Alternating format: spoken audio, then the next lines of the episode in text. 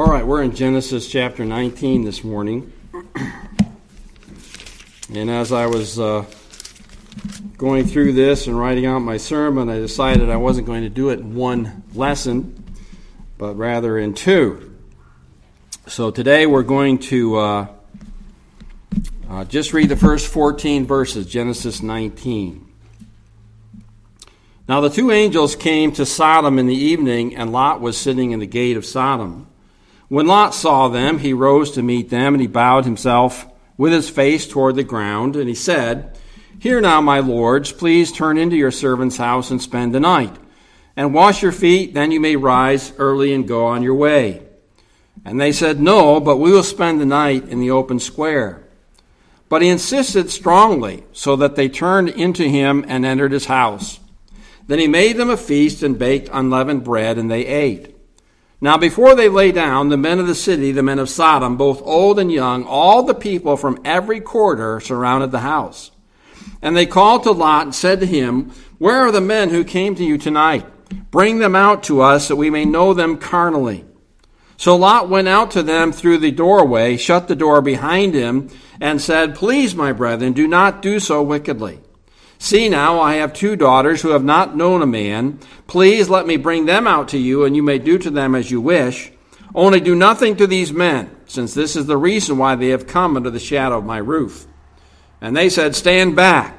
Then they said, This one came to, in to stay here, and he keeps acting as a judge. Now we will deal worse with you than with them. So they pressed hard against the man Lot and came near to break down the door. But the men reached out their hands and pulled Lot into the house with them and shut the door. And they struck the men who were at the doorway of the house with blindness, both small and great, so that they became weary trying to find the door.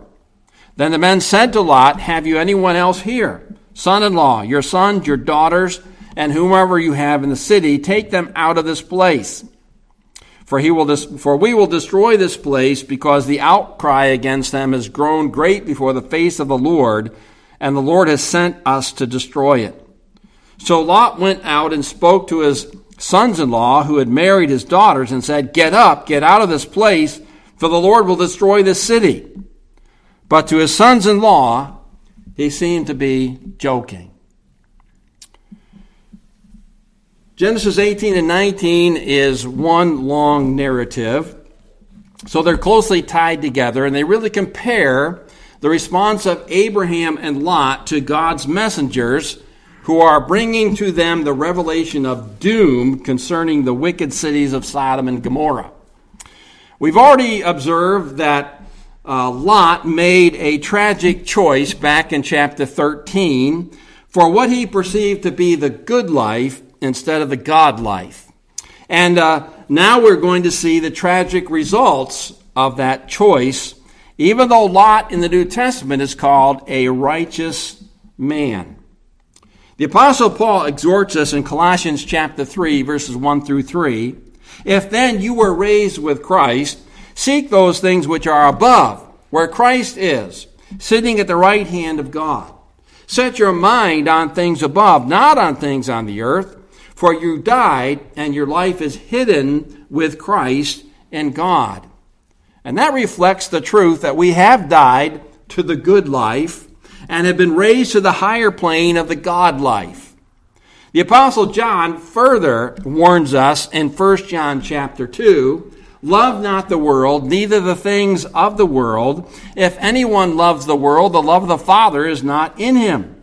For all that is in the world, the lust of the eye, the lust, uh, uh, lust of the flesh, the lust of the eyes, the pride of life, is not of the Father, but is of the world. And the world is passing away, and the lust of it, but he who does the will of God abides forever.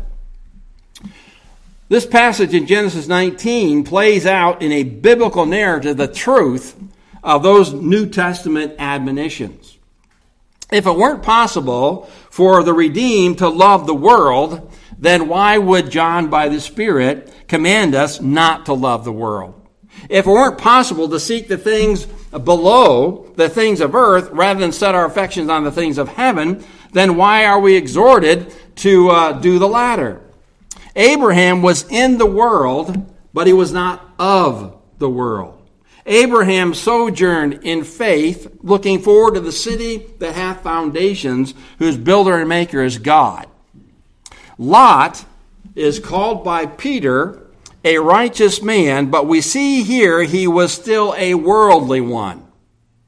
His affection was set on things of earth, on things he held dear, but things he would lose because they will perish. So today we see in the life of Lot tragic consequences of worldly choices. Heavenly Father, we pray this morning that as we look into this passage of Scripture, we would learn the lesson well that it is not your will for us to be worldly. The things of this world uh, will only result in tragedy for us if we set our hearts upon them.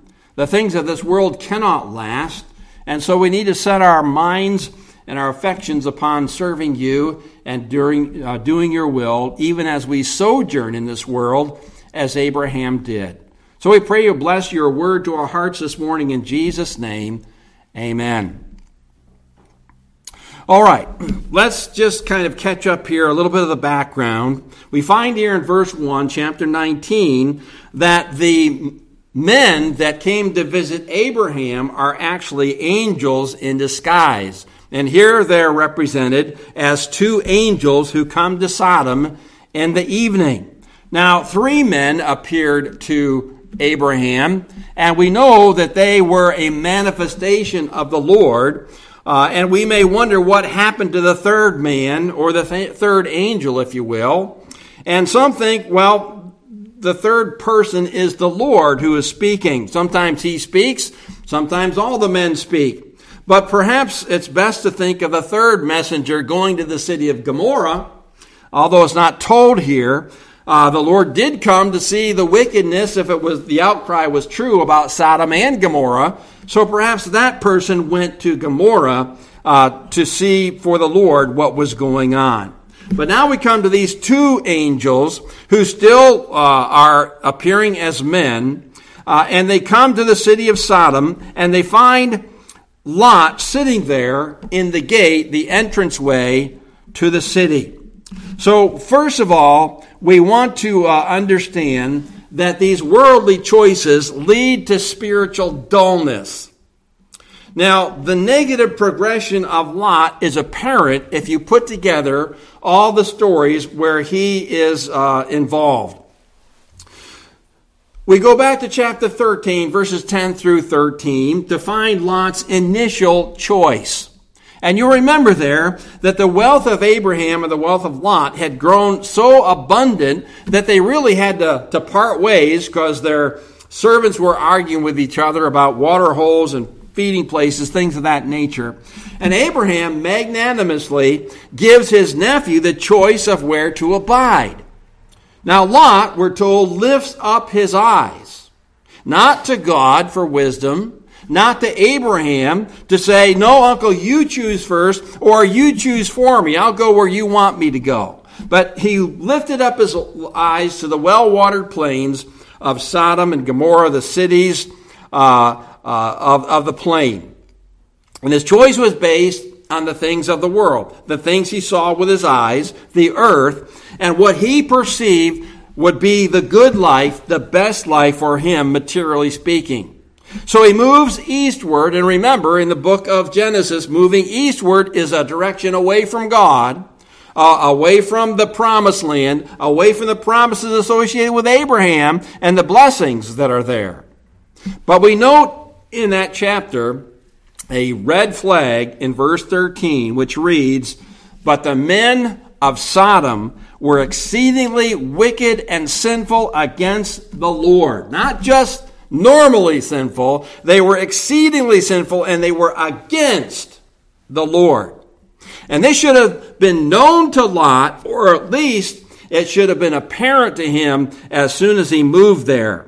But he still pitches his tent toward Sodom, toward that city, not yet in the city. Then we find in chapter 14 Lot's capture and rescue. You'll remember that uh, Lot finds himself in a predicament and he would not have been in that predicament had he chosen to stay in the promised land and move either north or south, but not east out of the promised land.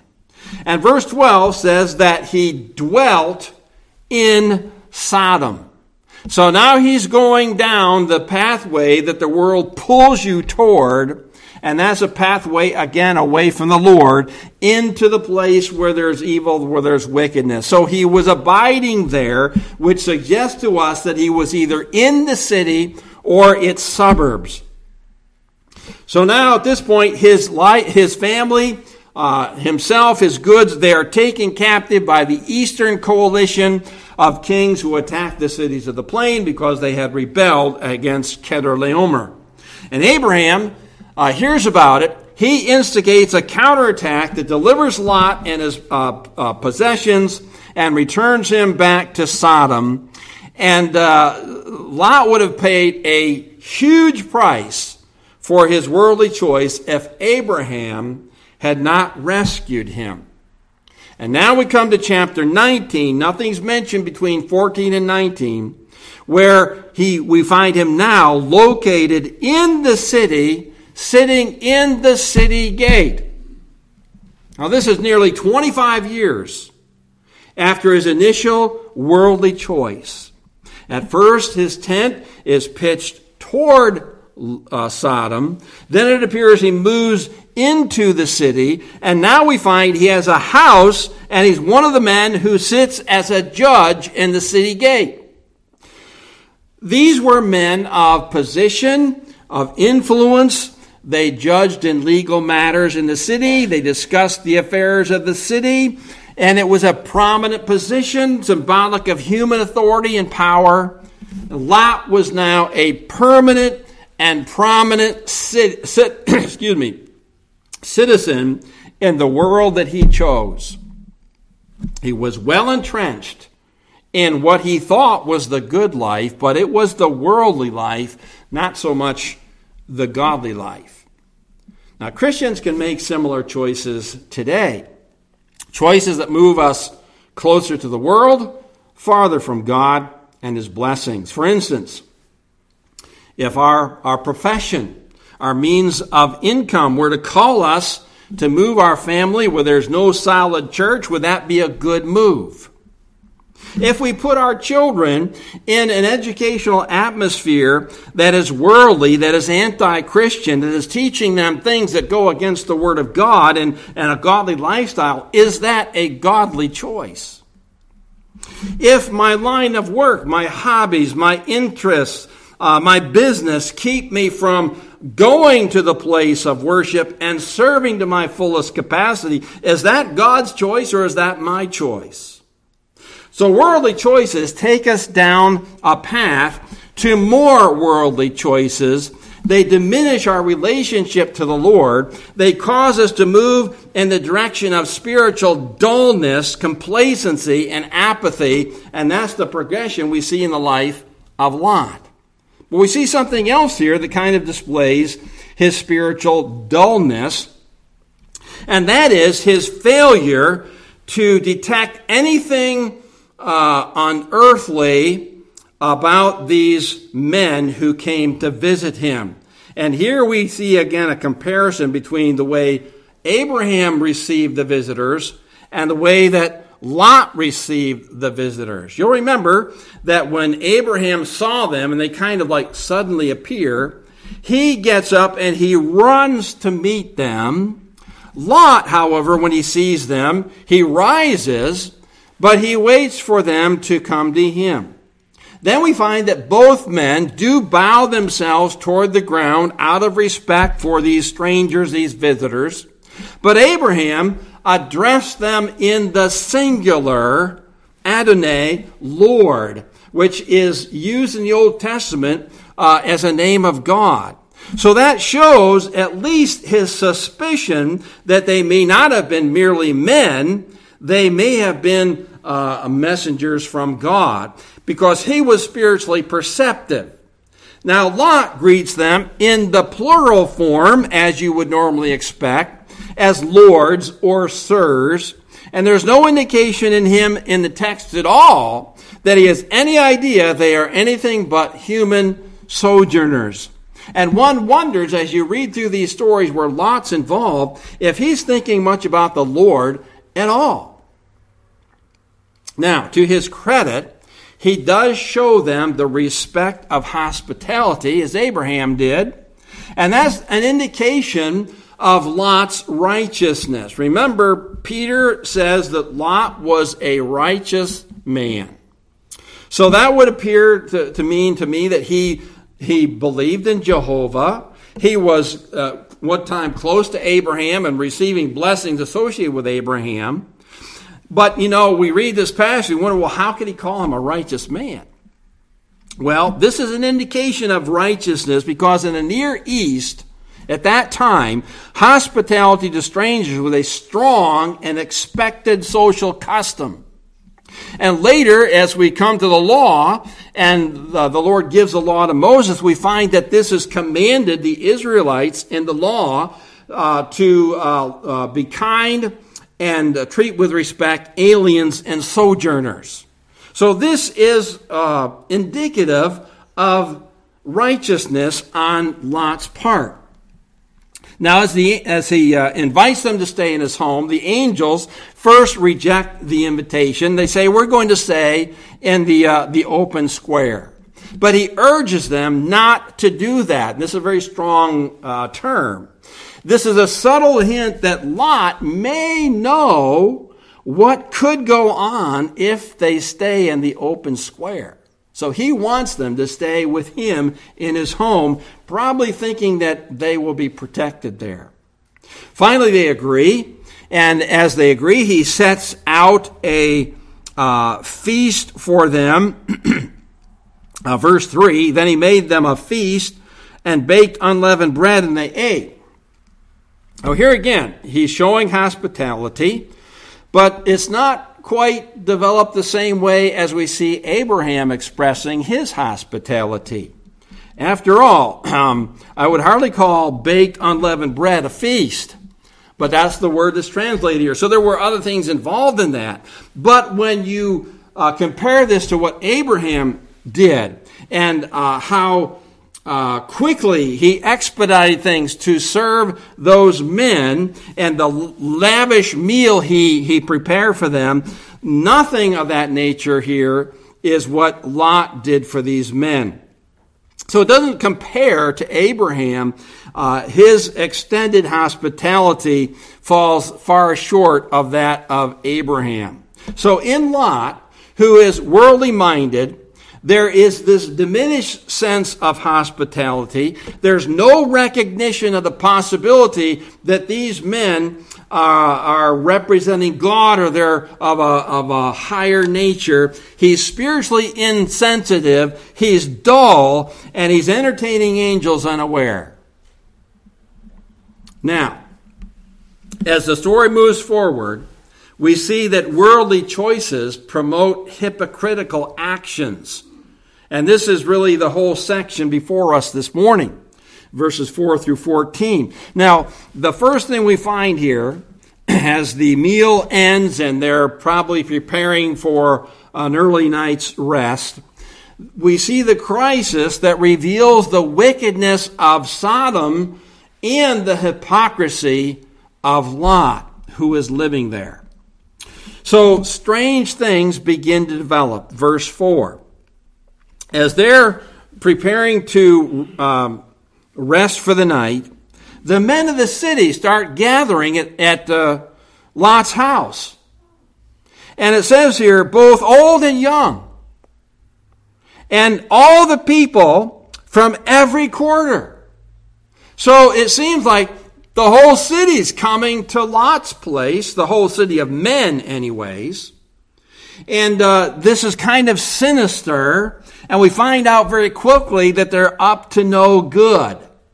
They demand to know where these men are, these strangers, and they make no bones about their intentions as they say to Lot, Bring them out to us that we may know them carnally. Now we understand what that means. The verb to know in the Bible uh, refers to intimate knowledge, often used of sexual relationships. And for men to want to know other men in this way, in the sight of God and in the Bible, is abomination, no matter what our society tries to say about it. And their sin is pervasive because all the men of the city have gathered for this extremely wicked purpose. So, folks, things in history sometimes are worse than things in the present. All this kind of stuff that's going on today is becoming more and more per- pervasive. It's being accepted, although everybody is not actually involved in it. We're allowing it. Uh, it's okay. It's fine.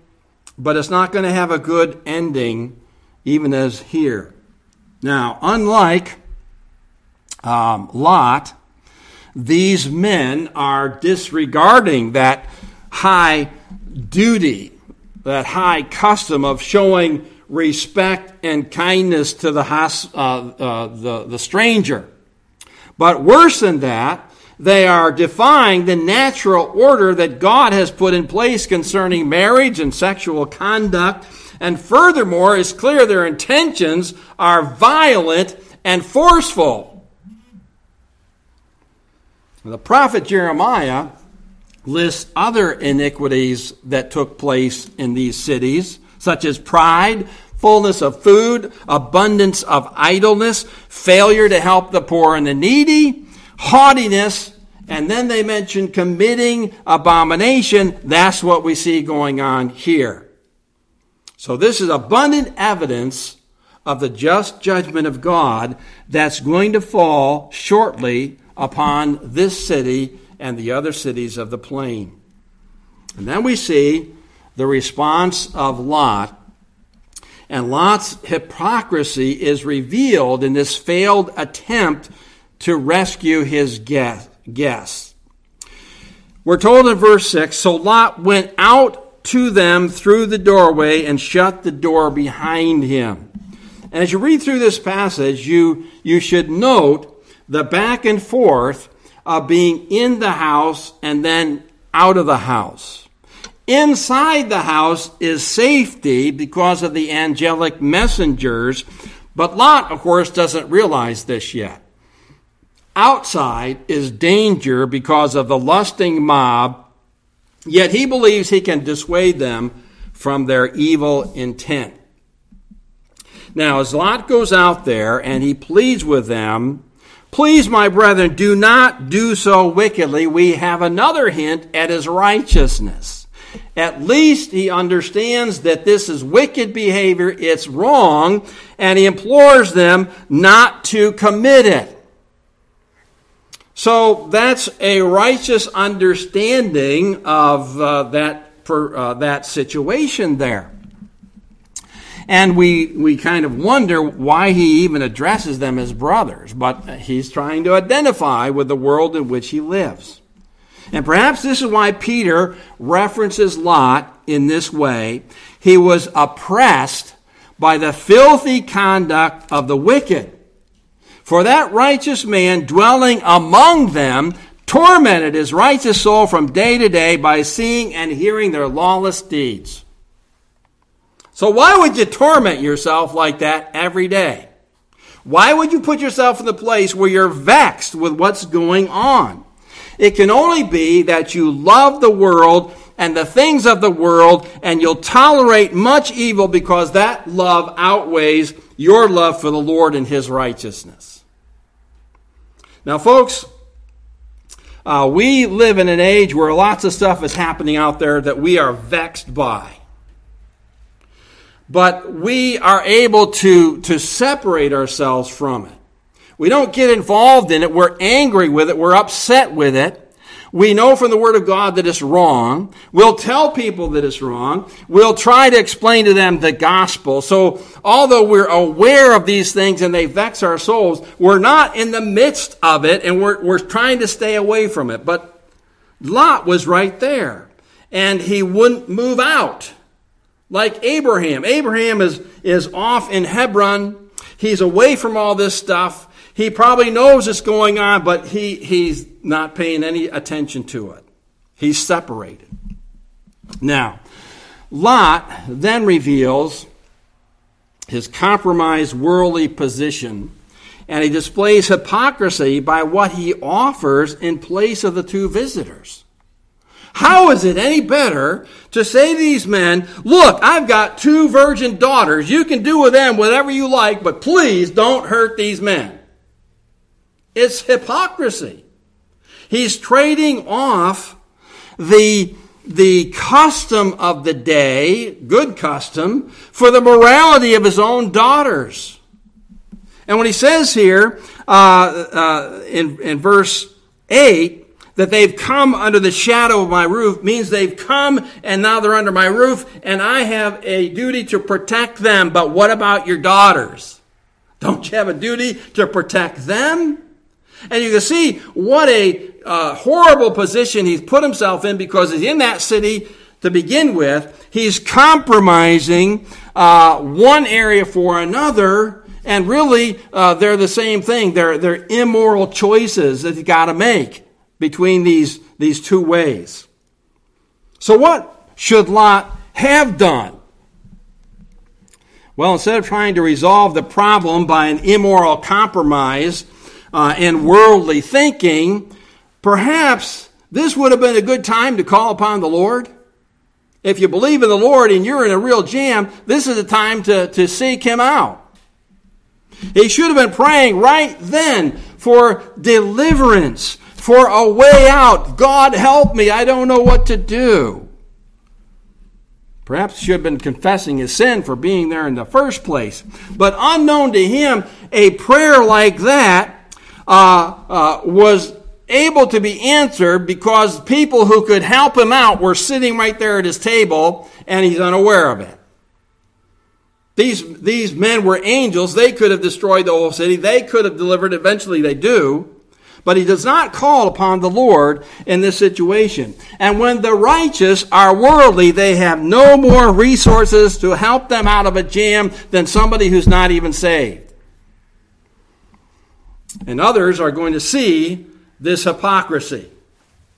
Now, the mob, inflamed by their lust, defy Lot and his attempt to divert their wickedness in verse 9. They say, stand back. That's very strong language. It's kind of like, get out of our way.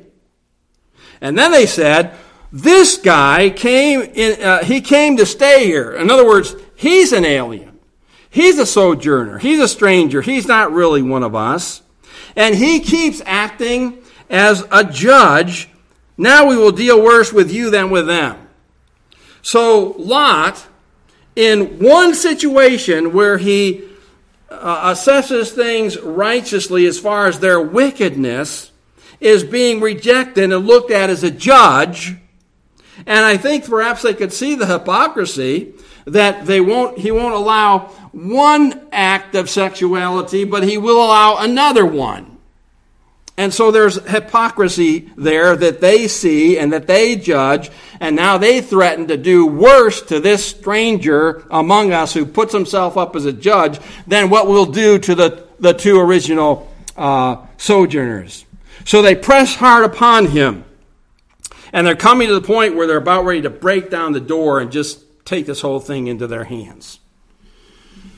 And all this, of course, then forces the hand of the men who we know are angels. And it says in verse 10, they reached out their hands, they pulled Lot into the house, the place of safety, because they are there. They shut the door, and then they miraculously strike these men with blindness, so they're groping around, they can't find the doorway. And I would imagine the crowd eventually dissipates. So the Lord delivers Lot out of this situation. He doesn't really deserve it. Of course, the mercy and grace of God are going to be seen a little bit later here. Uh, and even though Lot's worldly, he's thinking in worldly ways, he's showing his hypocrisy, the Lord still is merciful and delivers him out of that dilemma. And this leads to another observation in verses 12 through 14. and that is this. We've already seen this, but now it's emphasized more that worldly choices diminish testimony to the lost. Obviously, he didn't have much of a testimony to the crowd. We don't know if he's ever really told them anything they're doing is wrong, except this one occasion. So he's been a hypocrite in that sense. But now, as the angels are revealed in truth who they are, and he sees the seriousness of the situation, he has an opportunity now uh, to save some of his family. And verses 12 and 3, we have the angelic announcement of doom. Then the men said to Lot, Have you anyone else here? Son in law, your sons, your daughters, and whomever you have in the city, take them out of this place. So they're warning him. You need to, to go out into the city and any other relatives that you might have, you need to give them a warning and tell them to get out, and then they tell him why.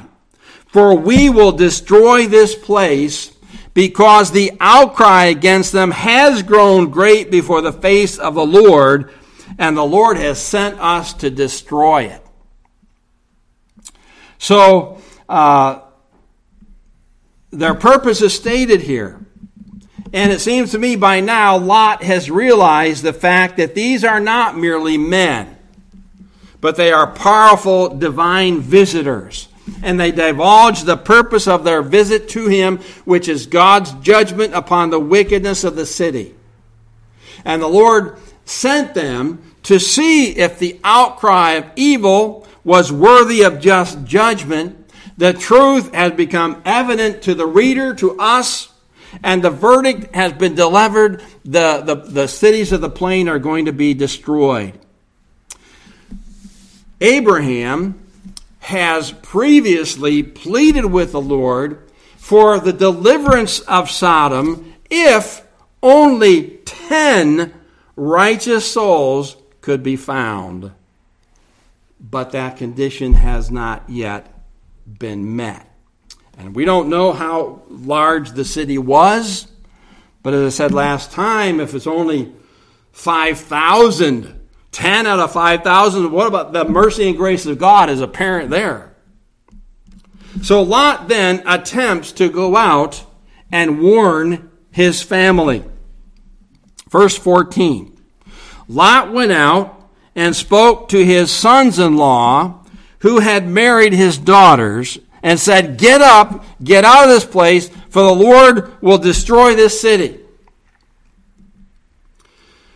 Now, this may indicate that Lot had two other daughters who were married, but most expositors uh, believe this alludes to the men who were engaged or betrothed to the daughters who were still at home and they had not yet gone through the wedding ceremony.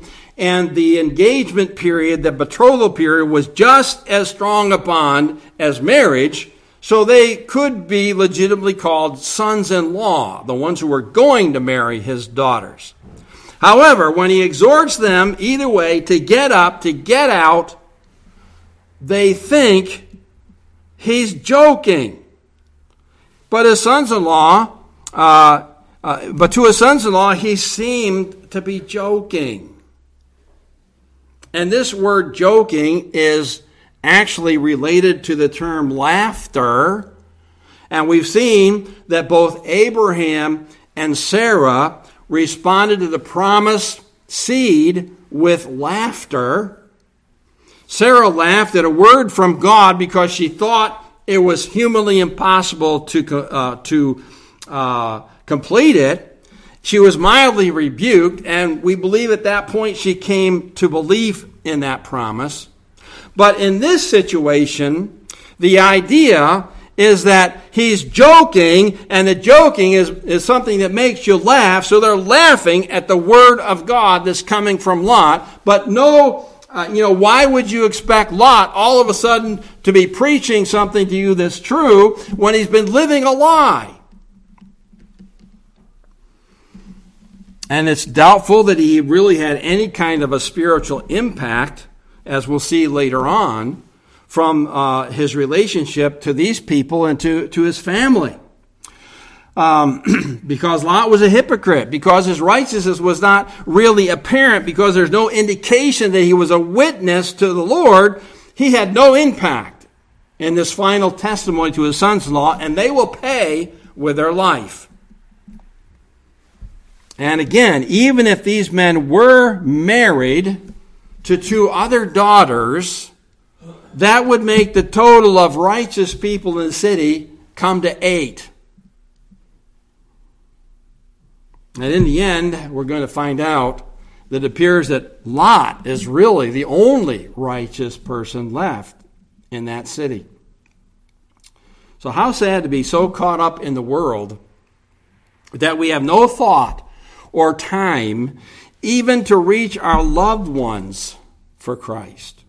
To have no concern for the lost when we know of their imminent doom. And of course, we know a whole lot more than, than uh, Lot did. We know what's going to happen to a person if they die without Christ. Their doom is imminent, just as imminent as was the doom of Sodom and Gomorrah on that day. And of course, witnessing begins in the home. That's why we should bring our family uh, to church to be involved. And that's why we live for Christ before our children at home, so that they will they will come to him. That's why we have devotions with them and put them under the preaching of the gospel as much as we can. If we love the world, we're much less prone to be witnesses for Christ because that makes us a target for ridicule and for persecution. And perhaps that's why Lot had such a low profile in Sodom. He didn't want to appear to be as righteous as he really uh, was or should have been. And this all comes out in the, in the story. And even though his soul was vexed by the things he witnessed and the things he heard, he didn't do anything about it. He did not love the Lord enough to get his family out of Sodom, and so Sodom was in his family. And we'll see that as well. Lot ends up losing everything because of those worldly choices.